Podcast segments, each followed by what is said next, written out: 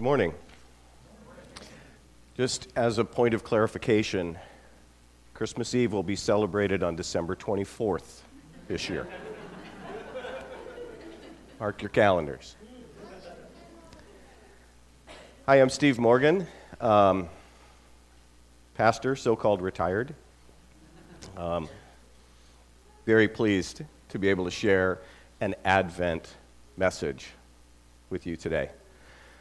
But um, in discussing this with, with Jim and Troy and Dave on Tuesday, talking over sermon and passage and plans, um, I decided to open with a personal story. Many of you have met my delightful daughter, Becky.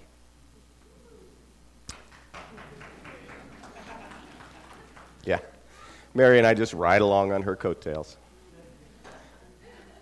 Well, Becky had attended Tumwater schools from preschool, where she was actually towed around in a wagon with a helmet, up to her sophomore year of high school. She had friends, she had classmates from the very beginning. But we lived just outside the district boundary, really only a few hundred feet. We'd always applied for interdistrict transfers, and they'd always been approved. But then a levy failed and the district threatened to deny transfers. We asked everyone to pray. The Rochester School District, it had a bad reputation. Plus, we didn't know anybody, and more importantly, for a special education student, they didn't know anything about her.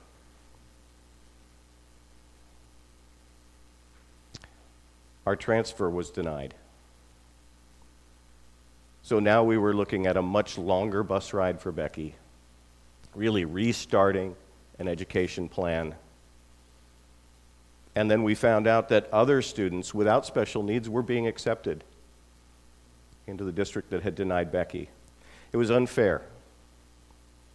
And we had prayed. A local paper wanted to do a story about the possibility of discrimination. We were advised to hire an attorney and fight for our daughter. But we had prayed. Everyone we knew had prayed. God answered our prayers. He said no. And so we surrendered. And there were tears.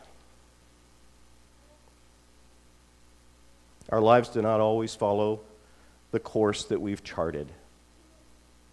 But the life surrendered to the glory and the purpose of God will always be blessed and filled with meaning.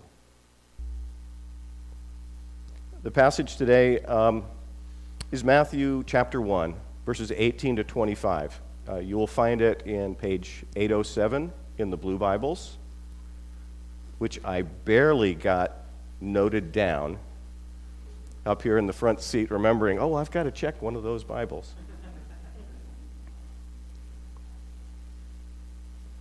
the first page of the book of Matthew, nowhere really in the whole Advent story is this message of our lives not following the course that we have charted. Is it more evident than in the story of Joseph and Mary. And I want to focus on Joseph today. Verse 18. Now, the birth of Jesus Christ took place this way.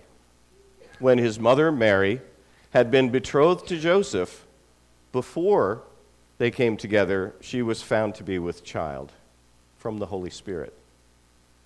And her husband Joseph, being a just man and unwilling to put her to shame, resolved to divorce her quietly.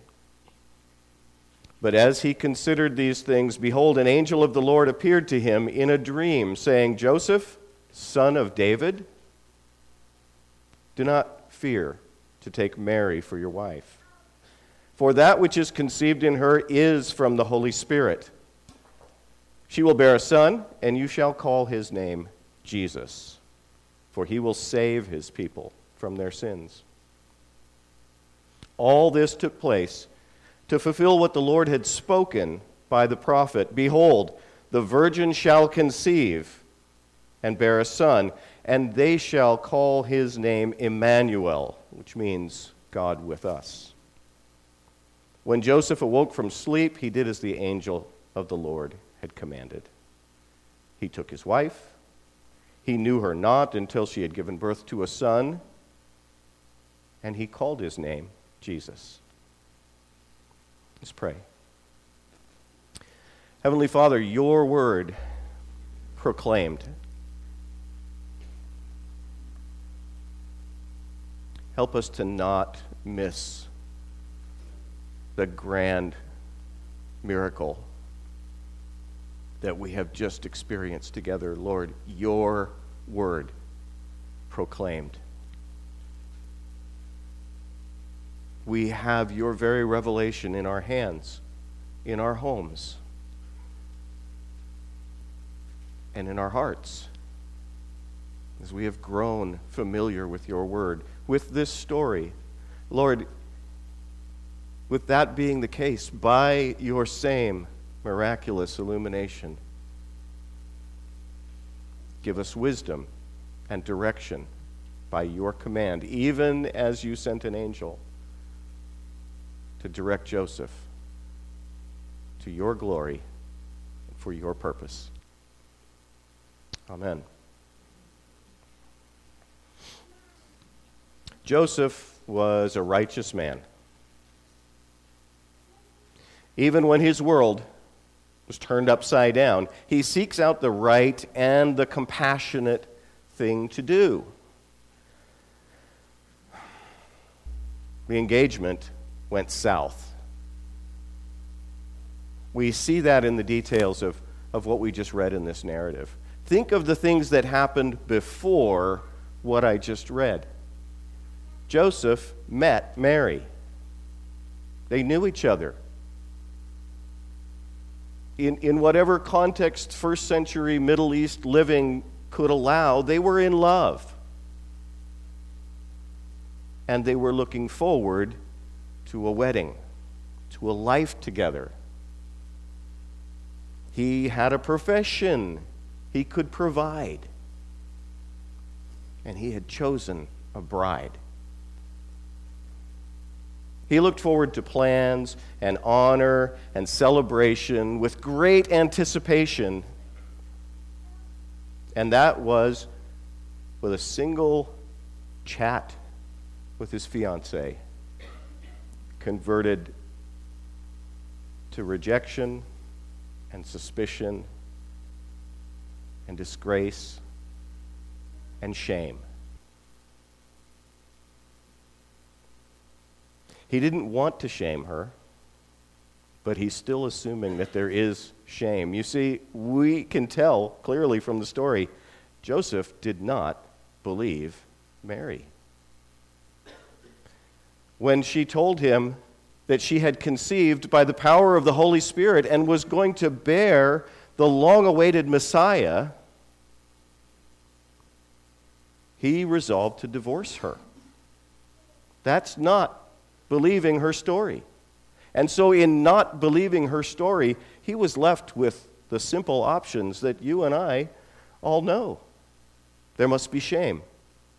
At, at the least, there must be shame and disgrace.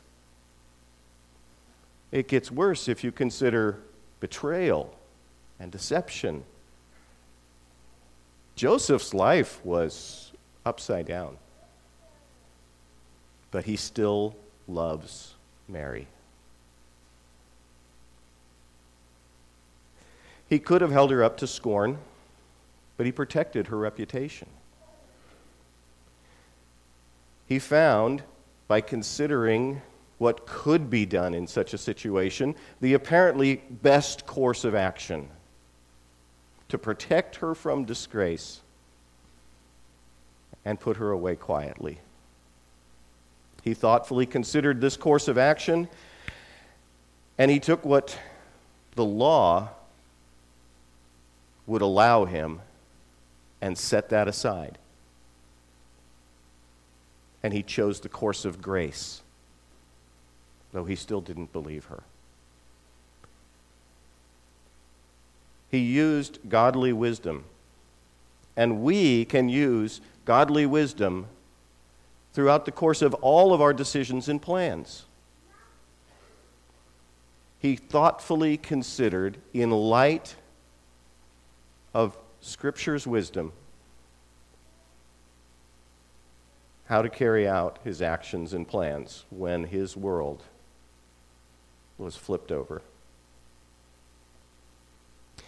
Well, God takes Joseph's life on a course that Joseph himself had rejected, which was to stay with Mary. Since Joseph had considered all his options, the angel came to speak to him. The angel came in a dream and said, First of all, son of David. I love that element of the story. Joseph's not just anybody. Sure, if you passed him on, on the street, you would, that's just a carpenter guy.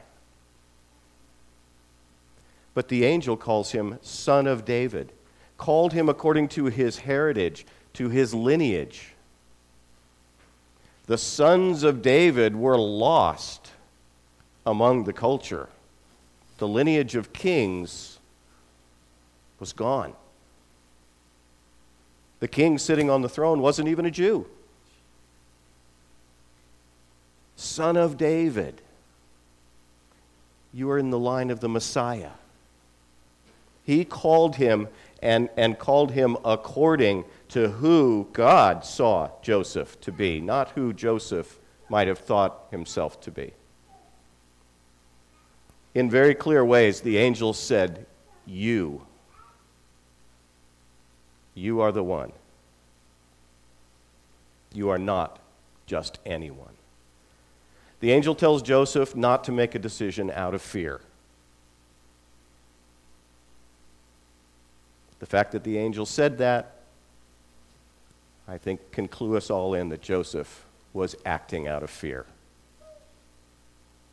And the angel tells Joseph that God is at work and that he has a part to play. You will call his name Jesus.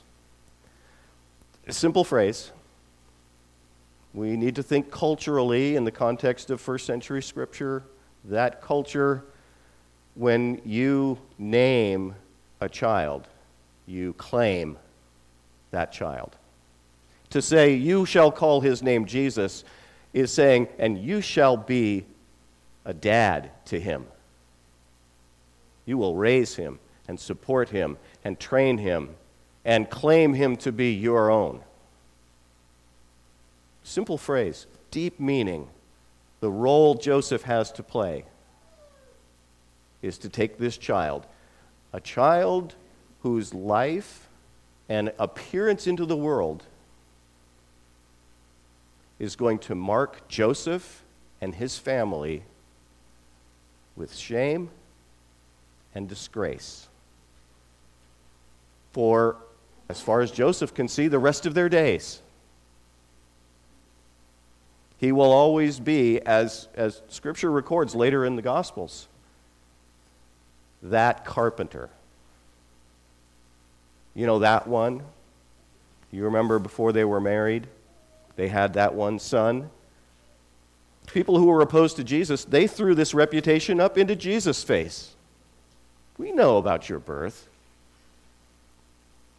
So we know that such a reputation followed Joseph. Matthew adds that these events these simple events of a simple carpenter fulfill the expressed ancient purpose of God. The, looking back, the facts are not lost on Matthew. This is God pulling what appears to be a simple man into his royal heritage and he's being caught up in the very plan and eternal purpose of God from Genesis 3:15 to now.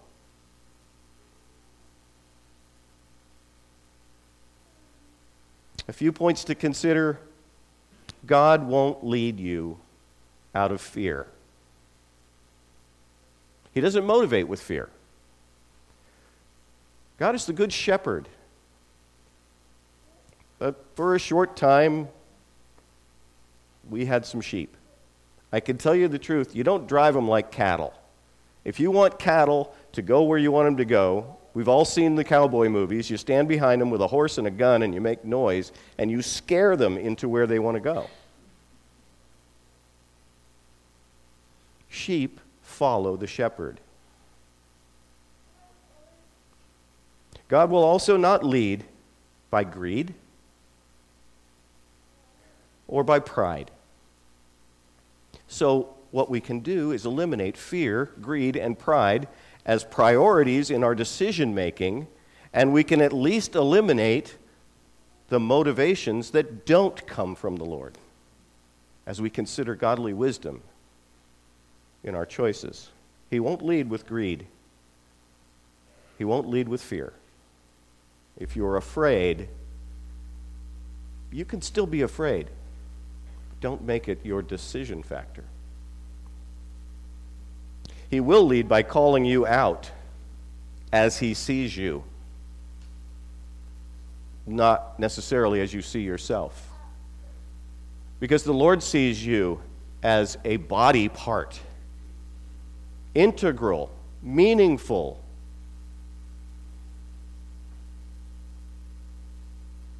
As his bride, as his child, even as he called Son of David he calls now to you, son of mine, daughter of the king. Well, Joseph surrenders his options to the glory and the purpose of God. He does what the angel commanded. He marries her. And he brings and adopts to himself all of the shame of what the world calls an illegitimate family. He willingly adopts the shame that rests on the head of his bride. How like the son he will raise, who willingly takes upon himself the shame of his bride and bears it himself. He provided for her as a virgin until God's work was complete. He married her, and then he took her, he, he took a back seat to God's plan. And he named the child Jesus. And he became the Messiah's dad. I've got to think that when he went back to Mary, after disbelief, and the angel then spoke to him? Guys, that must have been one whale of an apology. I didn't believe you, which means I believed the worst about you, but an angel spoke to me. I, I can almost picture Mary turning that around. Really? An angel spoke to you? Just turning his words on him. Really, an angel said something. How does that work? And then Joseph's life was changed. Because he surrendered, following God's lead became characteristic of his life. As, as we look through chapter 2 of Matthew, we would find in chapter 2, verse 13, the angel said, Take your family to Egypt. Just a little note in there. And they went to Egypt. In verse 19, move your family back to Israel. They moved back to Israel. In verse 22, don't go to Bethlehem, go settle in Galilee. Step by step by step, we have the large story of Joseph surrendering to the will and purpose of God. We have the footnotes that follow how he became a natural follower of the word of the Lord. And what about the blessing and the meaning part? Well, in Matthew 13, we find a, a note about Jesus' family. They were coming to one of his teaching sessions. And so we get them listed out. We find that Joseph and Mary had six other children. Yes, Jesus had brothers and sisters. But importantly, Joseph had sons and daughters. He had a big family. And if you want to be honored as a father, two of his sons are writers of New Testament scripture James and Jude. And one of his sons was Messiah. So he's got that going for him.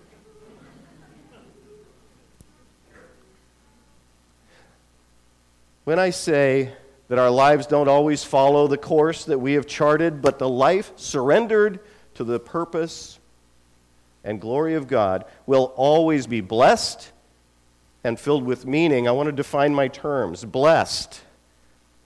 Some translations like to take that and call it happy. They actually, some scripture translates blessed as happy. It's too small. And it's really a tough word to grab. I want to use in the zone. Not because it's particularly biblical, but it fits. You guys know what I mean when I say in the zone. No, it might not be the easiest road in the world, but it's the road where you know you are walking side by side with God's will, and God is with you, and you are in the flow of His will and provision and protection and purpose. You're in the zone. That's so much more than happy. And meaning is meaningful to the kingdom of God, not some meaning that we choose to make up. So our surrender looks like this God's word is a storehouse of wisdom, and so are God's people. Submit your plans and decisions to biblical wisdom and talk over your choices with trusted fellow believers. If for no other reason, this is why you develop close, growing Christian relationships. Reject fear and pride and greed in your choices and plans. God doesn't lead you through these motivations. He does lead you into what glorifies and serves Him. So we have a direction now to not look forward and a direction to look toward the glory and the purpose of God. Don't miss surrender to God in the small and ordinary choices. I love the song, What, what Peace We Often Forfeit. Oh, what needless pain we bear because we don't take matters to the Lord. Simple matters to the Lord in prayer. The simple decisions of life. And finally, let the command of God and His purpose for you become the natural course of your life. What are your plans? What are your goals and dreams? And my question for you is not to judge and evaluate those plans, but for you to ask yourself, where did they come from? Where did my plans come from? Are you asking God, why me, Lord? But meaning, why did you save me? Why did you call me? What shall I do, Lord? And are you sharing your life with others who share your faith?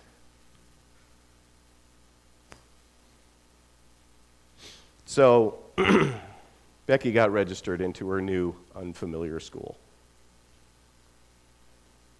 They sent a special bus to our home with a driver and an aide who would watch the students while the driver gave attention to the road. And it was a long bus ride. In a few weeks, we became aware that the bus aide was not just anybody.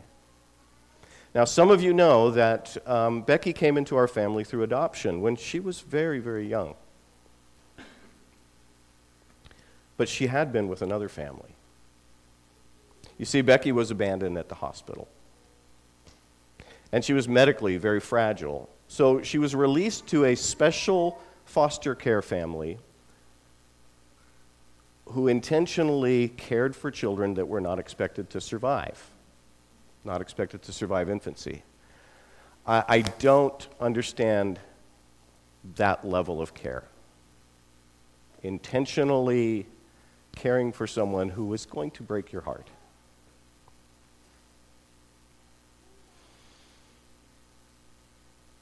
Karen was the bus aide working for another school district and she was the person who had cared for Becky as an infant. Becky was suddenly taken out of Karen's home through the actions of DSHS, not bad actions. There was a, a blood relative family that was attempting to adopt Becky.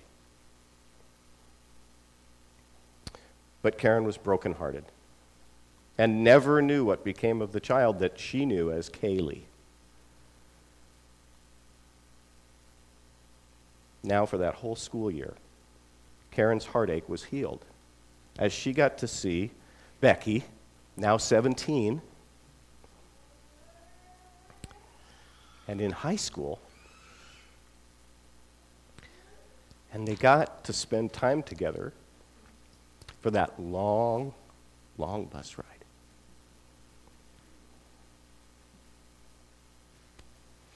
Our lives do not always follow the course that we've charted. But the life surrendered to the glory and the purpose of God will always be filled with blessing and meaning. I can tell you, we knew we were right in the flow of God's will and purpose, not because of actions we'd taken, but because of surrender that we'd offered. Let's pray. Heavenly Father, we, we ask that you again transform our hearts. Give us, Lord, the courage we need. Let us hear your voice in Scripture, even as the angel spoke to Joseph. Give us your counsel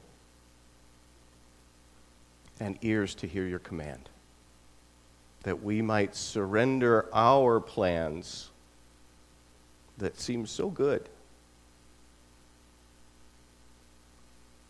to move in the blessing and the flow and the meaning of why you have called us from sin to righteousness in the first place. May this be so for each of us today. And it's in your name we pray, Lord Jesus. Amen.